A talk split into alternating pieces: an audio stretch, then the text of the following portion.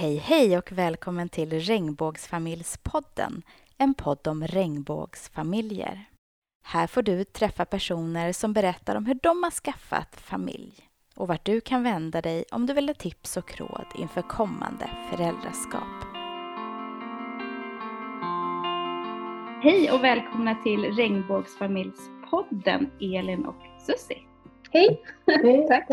Eh, idag ska vi prata lite om hur man går tillväga när det gäller äggdonation inom paret, en behandling som inte är laglig att utföra i Sverige idag.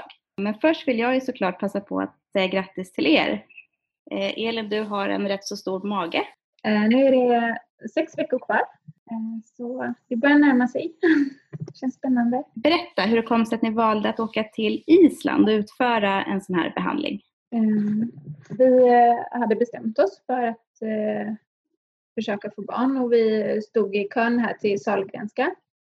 Ehm, men den kön är över två år för tillfället. Och eh, sen visste vi att vi skulle behöva göra en IVF-behandling ehm, för att det var jag som eh, ville bära och eh, jag har en dotter sedan tidigare som vi fick med hjälp av IVF. Så att ehm, då kände vi lite att vi kanske skulle titta på andra alternativ och sådär. Susie ville verkligen inte bära. Och eh, vi hade, jag hade lite problem förra gången. Jag hade ingen ägglossning och eh, jättedåligt med ägg och de äggen som fanns hade dålig kvalitet. Um, så vi, vi kände att det var lite dåliga odds ifall jag skulle göra IVF-behandlingen och bära bebisen.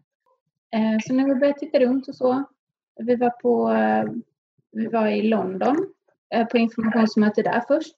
De hade en sån eh, intrapartnerbehandling eh, där. Och så kom vi hem och pratade lite om det och sen så var vi ute och reste lite och sen så när vi kom tillbaka så, så hörde vi oss för på Facebook i den regnbågsfamiljegruppen.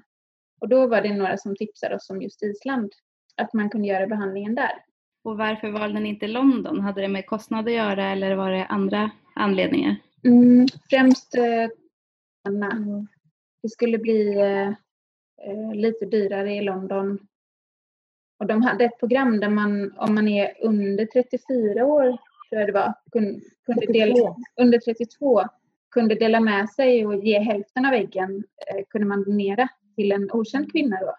Eh, men då hade vi hunnit bli något år för gamla där också. Så att då hade vi fått eh, stå för hela kostnaden själva.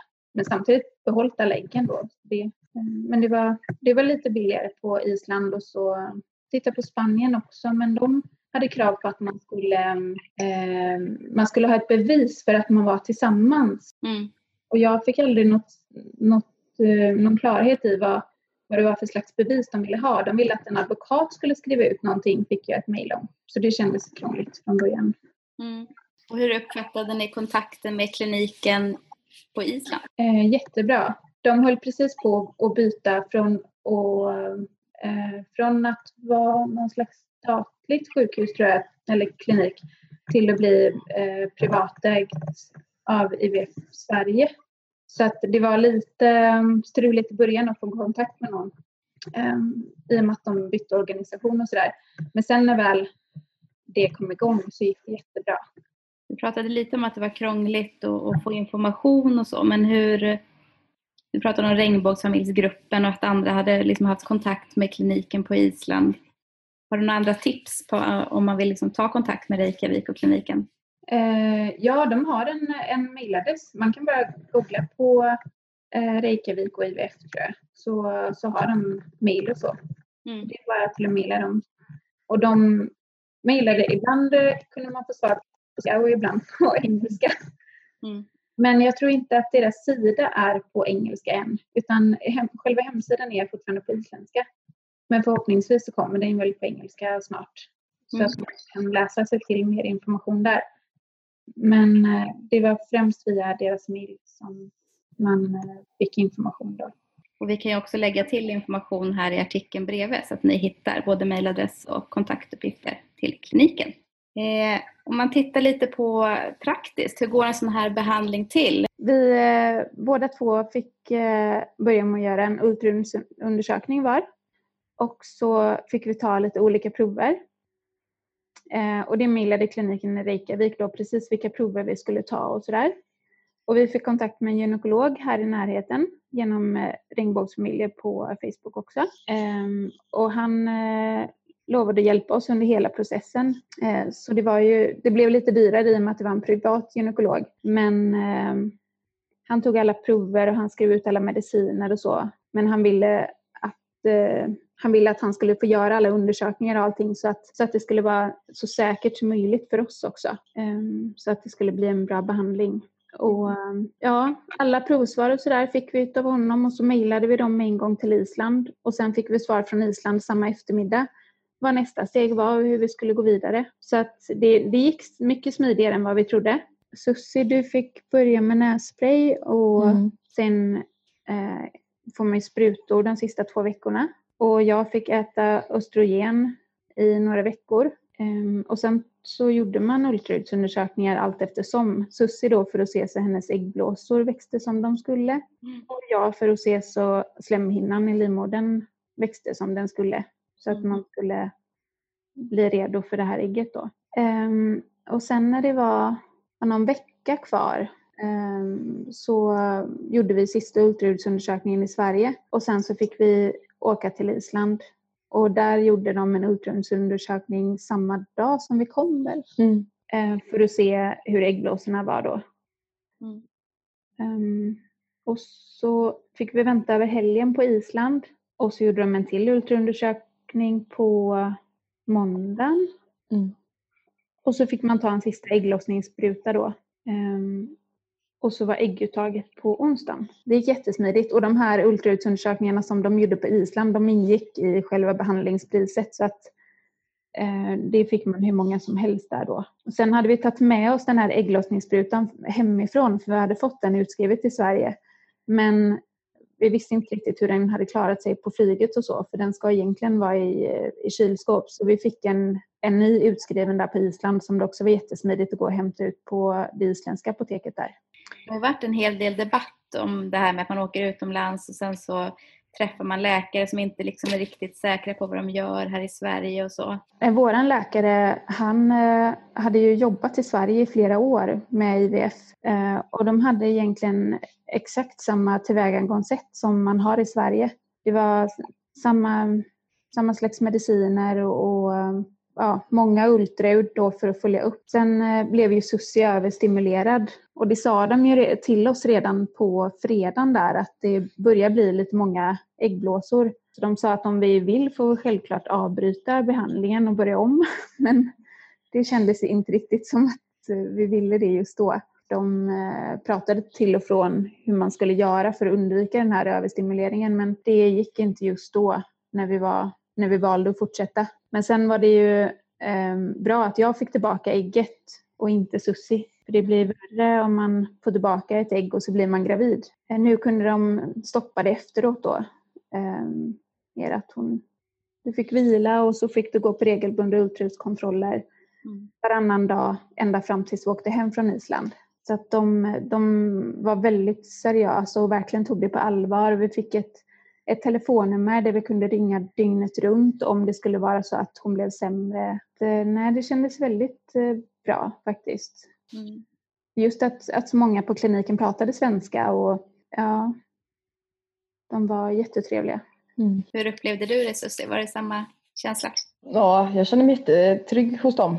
Dels att de pratade svenska, sen var de ju väldigt bra på engelska så det var inga problem. Om man tittar på kostnader då, vad, vad, vad, har ni fått betala för en sån här behandling? Totalt när vi räknade ihop eh, för en behandling då så blev det 70 000 och då är det med alla ultraljud och alla blodprover och eh, själva behandlingen på Island så fick vi köpa sperma från en, eh, från en spermabank i Danmark. De beställde direkt, direkt till kliniken då. Eh, ja, så 70 000 fick vi det till. Sen tillkommer det ju själva resan och boendet också. Och hur länge var ni på Island? Två veckor var vi borta. Och två veckor var nog väldigt bra för just blir man överstimulerad så vill man inte sätta sig på ett plan och åka hem det första man, man gör utan man kanske vill ta det lite lugnt och vila lite. Man Eh, hade nog inte klarat det om man är överstimulerad att sitta på ett flyg. Nej, så det var skönt att man stannade kvar några dagar efteråt. Och sen vet man ju inte heller om, eh, om det blir en långtidsodling eller korttidsodling på ägget. Vi, eh, vi hade en femdagarsodling då så det blev blastocyster. Ja, de två veckorna var jättebra att ha där kände jag. Vi pratade lite om att ni valde Island för att ni skulle få stå i kö så länge i Sverige. Mm. Men eh, om ni hade varit liksom framme i kön och hade haft det alternativet, hade ni ändå valt att åka till Island? Eh, Jag tror vi ändå hade provat först att åka till Island och hade inte det fungerat eh, efter, ja, efter vi hade provat en gång, då hade vi eh, försökt här i Göteborg också. Men eh, då var vi så inställda på det och hade pratat om det så länge så att vi hade nog försökt på i Island ändå. Mm. Om man tittar på känslan att, att Elin bär ditt ägg, hur känns det? Det det känns ju fantastiskt att jag slipper att bära. Det är bara det som är fantastiskt. Nej, men det är kul. Det känns ju liksom att hon bär det så det är mitt ägg så det är liksom något del, alltså något, ja, det är häftigt att man kan göra så. Det är synd att inte, att inte möjligheten finns i Sverige. Särskilt för sådana par som absolut behöver det, som inte har någon annan möjlighet att bli gravida. Men eh, också för att det, det känns liksom roligt att göra på det här sättet. Eh, Även om det inte skulle vara nödvändigt så, så är det, väldigt mysigt att kunna bära varandras barn. Om man tittar på eh, valet av donator, har det haft betydelse också för er? Eller? Eh, Nej, vi eh, var inställda på att vi inte skulle få välja donator. För att eh, det hade man inte fått göra tidigare på kliniken utan då hade de valt en isländsk donator som eh, var lik eh, någon, ja den mamman som inte skulle bära då. Men bara några veckor innan vi åkte dit så, så hade ju då de blivit privatägda och eh, börjat använda sig av European Sperm Bank i, i, eh, från Danmark. Så vi fick ett mejl där det stod att nu skulle vi gå in och välja ändå. Vi fick nästan panik då. Mm. Att, eh, oj, hur, vad ska vi göra nu? Och ska vi kunna välja? Det var ju flera hundra. Vi har inte så lång tid på oss att bestämma heller så det varit lite sådär nej. tidspress. Jag kommer inte ihåg om de valde att vi skulle ha en öppen donator, men vi hade valt från början att vi skulle ha en öppen donator eh, ändå. Så vi fick liksom försöka sålla. Först bland de öppna och sen, eh, ja det var jättesvårt. Vi lyssnade på jättemånga intervjuer och läste hur många sådana här personliga brev som helst. Och, nej, det, var, det var väldigt svårt. Så till slut så kunde vi inte välja så skickade vi in fyra namn till eh, kliniken och sa att nu får ni välja åt oss för det här går inte. Och så valde de en utav dem då. Mm. Varför var det viktigt att det var en öppen donator? Vi tänkte väl att du har ju, ja, då får ju barnet en möjlighet att välja. Och, ja, väljer man inte en öppen då, då det kan man ju inte ta tillbaka liksom på Nej. något sätt. Ehm, och väljer man en öppen så behöver man ju absolut inte kontakta donatorn om man inte vill sen. Hur ser familjen ut idag? Ja. nu har vi ja, en eh, dotter på åtta då Mm. och så ja, om sex veckor en, eh, en bebis. Så det, det ska bli jättekul. Ja. Det blir stor åldersskillnad mellan, mellan barnen. Men eh, det har liksom inte varit riktigt läge tidigare heller. Vi kände att vi ville resa och, och göra lite annat först. Det är nästan ibland så att eh, vår dotter tror att det ska bli hennes bebis och inte våran. Ja, Om man tittar på bemötande från er omgivning. Det är mycket frågor. ja, väldigt mycket frågor. Har ni gjort detta i Danmark eller? Det är det första man får när man säger det. Alla tror att alla åker till Danmark. Det är så det är.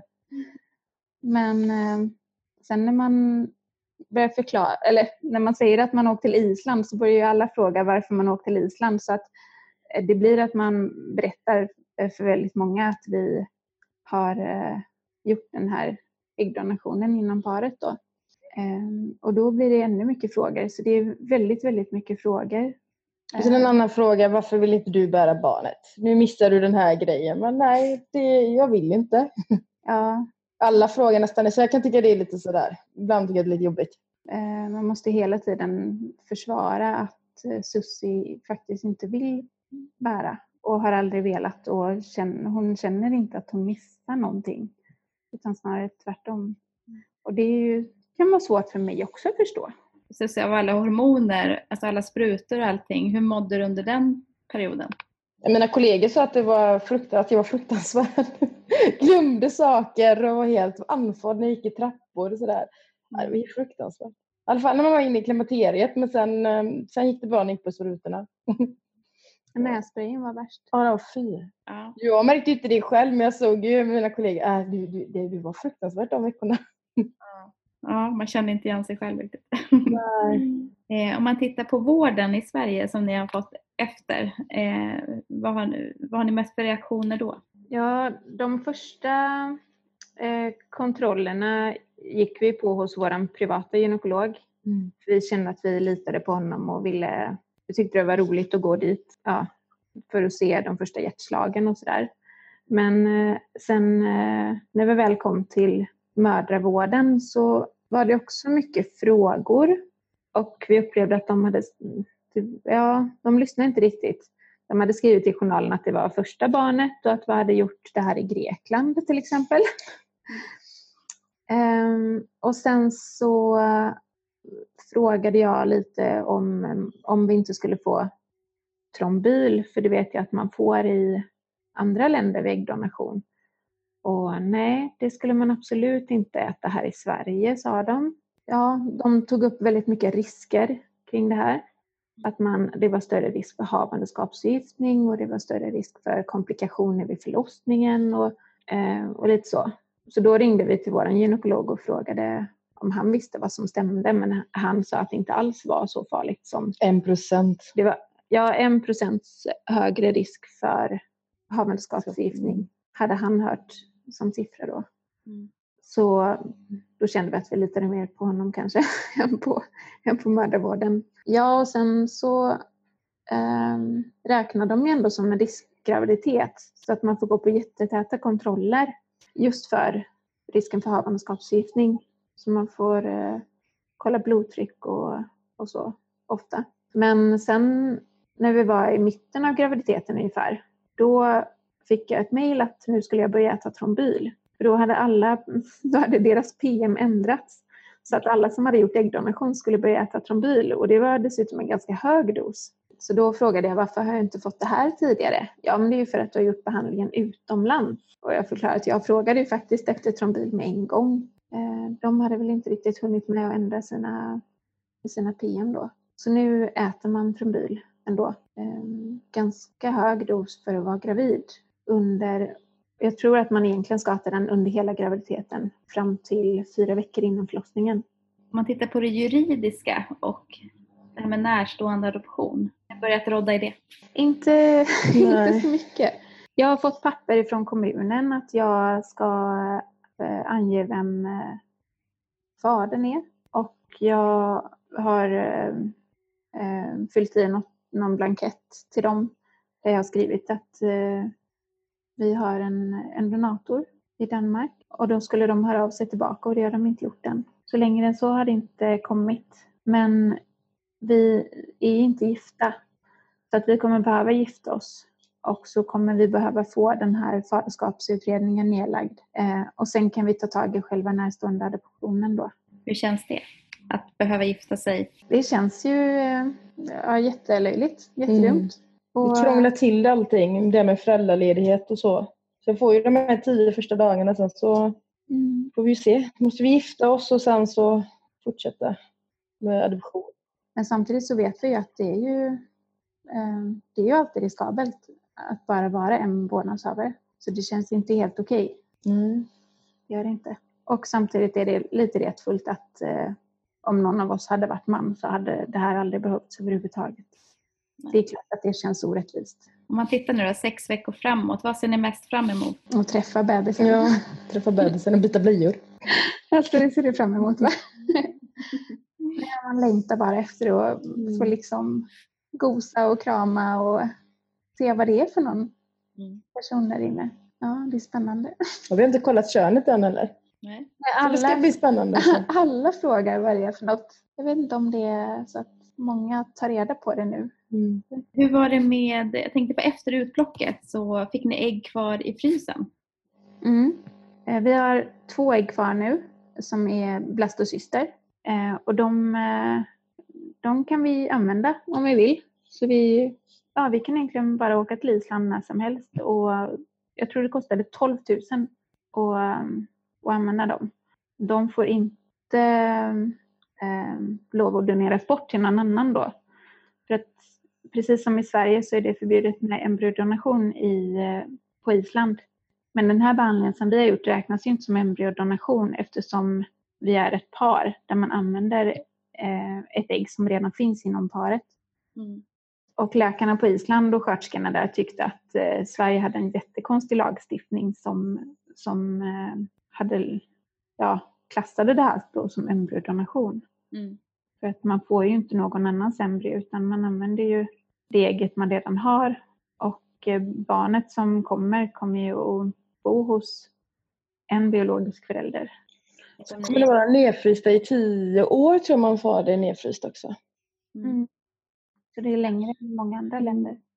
Så kanske hinner hända lite med lagstiftningen att man får donera bort dem. Eh, Mm. och om det är så att ni inte väljer att använda dem och lagen ser likadan ut så kastar man äggen om jag förstått det hela rätt. Ja, det gör man. Mm. Och det är ju jättesorgligt att det kastas så mycket ägg hela tiden när det är så många som skulle behöva dem. Eh, Det, det känns jättejobbigt. Tack snälla Sussi och Elin för att ni var med i podden. Ja, tack detsamma.